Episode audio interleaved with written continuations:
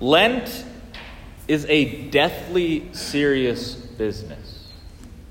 It's literally eternal life or eternal death that is on the line. Lent is not a joke.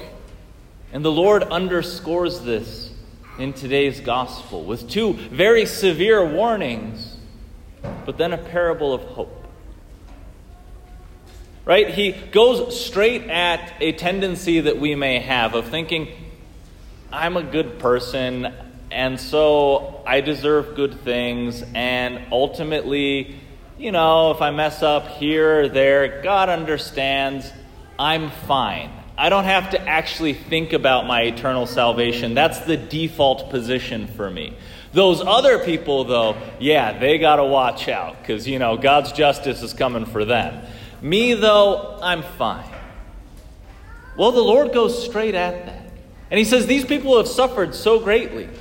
These tragedies. Do you think those people were worse than you? Because they weren't. And he doesn't say that so that we can think terribly about ourselves, but so that we can think deeply about our conversion. He says that so that maybe we don't judge other people and say, like, oh, yeah, yeah, they're in their circumstances because of how bad they are. Me, I'm in my bad circumstances because of how unfair God is or because of how bad other people are. Instead of taking a good hard look at where do I need to repent? so that I can live more in communion with the Lord who invites me into a relationship with Himself. And so, twice after showing these um, examples of people in these terrible situations, He turns the attention back onto us and He says, If you do not repent, you will all perish as they did. Now, that doesn't mean as they did, doesn't mean in some spectacular tragedy. No, far worse would be us dying peacefully in our beds, decades from now, in total comfort and total isolation from the Lord. Sometimes we think that a spectacular tragedy is the worst thing that could ever happen to us. No, the worst thing that could ever happen to us is for us to die in a state of separation from Jesus. The worst possible thing that could ever happen to me is for me to spend this life rejecting Jesus and have Him respect that choice for all of eternity afterward. And so we have Lent as our annual opportunity to rethink where we're headed. To be able to choose Jesus Christ, where maybe over the course of the year we have chosen everything else but Him. And so, after these two stern warnings, the Lord comes to us with this beautiful parable. There once was a person who had a fig tree planted in his orchard, and when he came in search of fruit on it, but found none, he said to the gardener, For three years now I have come in search of fruit on this fig tree, but have found none. So cut it down. And here we might say, like, whoa, come on, this guy's being harsh. No, he isn't. We would do the same thing. If we planted a tree for the sake of figs, and after three years there's no figs, we would cut it down too. Now, the Lord created us for communion with Himself. Right? He created us. I love, there's this one African catechism. I don't know which country it's from, but I love it. It has the line in it Why did God create us? And the answer is because He thought we would like it. Right? And I just think that's beautiful. God created us not because He needed us, but because we were made for the enjoyment of communion with Himself. He made us for the purpose of being able to share in His very life. That is the thing that we will like more than anything else, is what He created us for.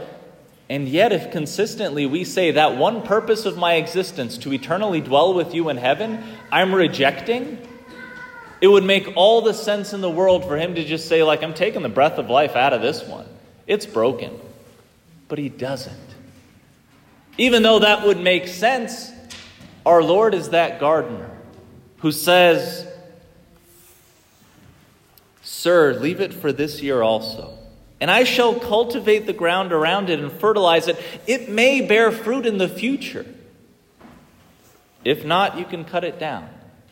And that cutting down, that's going to happen for all of us at some point.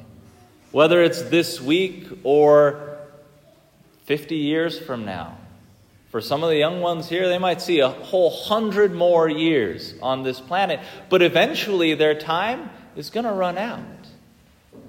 And then the question will be Did I allow the Lord to cultivate the ground of my soul? Did I allow the stuff that happens in my life to become good fertilizer? To actually help my character to grow, to help me draw into deeper communion with Christ? who has given me a second chance, and a chance after that, and a chance after that, but not an infinity of chances, because someday my heart stops beating. Have I lived in communion with Him or habitually rejected Him? That's the question of every Lent. It is truly a battle for our souls. It is truly a divine rescue mission where He comes to be able to save us from that most tragic end of eternally rejecting the love for which we were made. He's giving us this chance. And we read in the first reading how similar our situation is to that of the people of Israel. When the Lord saw Moses coming over to look at the bush more closely, God called out to him from the bush, Moses, Moses. He answered, Here I am. That's our experience every Lent. Every Lent, the Lord calls each and every one of us by name, knowing our full situation, knowing all of our struggles, all of our shortcomings, but also all of our hopes and desires. You know, the types of people that we wish that we were. And He calls us by name. He says, Come a little closer. And we say on Ash Wednesday, Here I am. We just repeated that by coming here. You all literally said, Here I am, by coming to church today. You said to God, You know what? I am willing to come be in your presence. I'm willing to be convicted by you to change something in my life. I am willing to hear maybe that hard truth that I'm not living perfectly, but also to receive that hope that you can cultivate the ground of my heart. You can fertilize it. You can make me bear fruit that maybe for my entire life up to this point I haven't been doing. But then God said something strange, right? What was his response when Moses said, Here I am? This is an open question, not a rhetorical one. What did Moses say? Or what did God say to Moses after he said, Here I am? Yeah, come no nearer. Now that seems a little rude. Like Moses came so far to, to investigate this miraculous thing. God calls out to him, and then Moses says, Here I am. And God says, Come no nearer, remove the sandals from your feet, for the place where you stand is holy ground. What does that mean? That means that just coming to church is not enough. Just saying to God, All right, here I am, is not enough. No, He wants us to also take off anything that is keeping us habitually from Him. He calls us to conversion and the work of Lenten discipline. This battle for our souls is us taking off those sandals because we enter onto holy ground of the presence of God. How do we take off those sandals? What is it specifically that we do? Well, we read about it in the collect prayer. Beautiful prayer. We said, O God, author of every mercy and of all goodness, who in fasting, prayer, and almsgiving have shown us a remedy for sin. Look graciously on this confession of our lowliness that we who are bowed down by our conscience may always be lifted up by your mercy. Fasting, prayer, and almsgiving, those three pillars of a good Lent. That's how we take off our sandals, for we enter into the holy presence of God. Fasting, we take off our desire to only and ever please ourselves, to show, to treat as almighty our own desires, our passing whims, to be able to say no to ourselves so that we can finally experience the freedom of breaking that bondage to our own wills and saying, oh, I can actually do what God created me to do. I don't have to be a slave to each moment's passing desire. Instead, I can taste that freedom of one who belongs more to God than to his own passing whims. Prayer. This one most directly is us entering into God's presence. We take off the sandals sometimes of our own preoccupation with our schedule. We say, no, no, no, every minute counts and every minute has to be used for my stuff. And we don't give God even five minutes. He says, enter into my presence. Right? Make that sacrifice of saying, you know what? I have an appointment that I'm not going to miss. An appointment more important for me than an appointment with the doctor that's going to save my physical life. It's an, uh, an appointment with the very physician of my soul.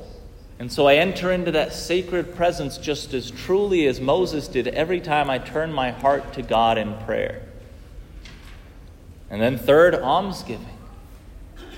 This takes off our sandals, taking off our attachment to things our security that we find in things, in a bank account, in having this money, and having uh, a, a, little bit extra just in case. All of that's fine. It's good to plan. Things are great. But they're not as great as God. And, and, and what God calls us to is not for everybody, sell all you have. Right? Franciscans, yeah, that's great. But for us, he says, internally, sell all you have. In the sense of, don't be so connected to the things that you have that they trump the desperate needs of others that might need your generosity. We take off those sandals of our addiction to our own will, our addiction to our own stuff, our addiction to the time that we could be spending on prayer but spend on other time on other things. So that this Lent we can enter into that sacred presence of Jesus Christ and hear him calling us into deeper conversion. It's a beautiful thing because it literally saves our eternal souls. And so it's absolutely worth every effort. Right? The Lord had said to Moses, I have witnessed the affliction of my people in Egypt and have heard their cry of complaint against their slave drivers, so I know well what they are suffering. Therefore, I have come to rescue them from the hands of the Egyptians and lead them out of that land into a good and spacious land, a land flowing with milk and honey. And as he said that to Moses about the Israelites, he says that to you about your own life, about your own family. God is not blind to your difficulties. When you hear uh, the, the guy up in the pulpit say you need to pray more, you need to fast more, you need to give alms, God knows exactly how that hits your soul where you're like, give alms? I'm barely making ends meet. Pray more? I feel like I don't have three minutes to spare just for myself in my life. To fast? I don't know. Like, I don't see how that helps me. But God is saying, I see your doubts, I see your suffering, I see your difficulties, and I'm calling you to see your life as I see it, filled with potential filled with this invitation to live at a deeper level with true communion with the Lord. And so the Lord says to each of us, Trust me with this. That these three, fasting, prayer, and almsgiving, are truly the remedy for our sin. They are the ways that we take off our sandals and step into the sacred presence of the Lord. And so, as we enter into this third week of Lent, I don't know where you're at with your discipline. I know for mine, I've already failed in a few in a few different ways. It's been a big kind of bite of humble pie that I've realized, man, I, I wanted to be just so awesome at everything and just check off all the boxes and do it great. And I'm realizing I'm not that great at prayer, fasting, and almsgiving. And right now we have that choice to either say, like, I guess that's just me. Sorry, God. I guess next year I'll do better. Or we have the chance to say, you know what? I'm going to recommit myself to it because I want desperately to be in this, on the sacred ground of your holy presence. And so I'm going to recommit myself to prayer, fasting, and almsgiving for the whole rest of Lent. We might be thinking, though, but is there anybody who's really all that concerned about whether I do my Lent well or poorly? And God says, exactly as He said to Moses, I am. We might say, but I mean, is anybody ready to, to help me with this? Is anybody powerful where I am weak? God says, I am. But does anybody love me in, Is anybody prepared to love me even in the midst of my faults and failures? Is anybody strong enough to lift me up from my own weaknesses? And God says, I am. Is anybody capable of forgiving me for how I have already failed this Lent, this life? God says, I am. Is anyone able to be my hope in the midst of whatever darkness I'm going through? God says, I am. And when he asks us, Are you ready to recommit yourself fully to this Lent? Are you ready to repent and to follow me? Are you ready to embrace the battle for your soul and to cooperate with my grace to choose life with me for all eternity? I pray that we who were made in his image and likeness can respond with a resounding, I am, as well.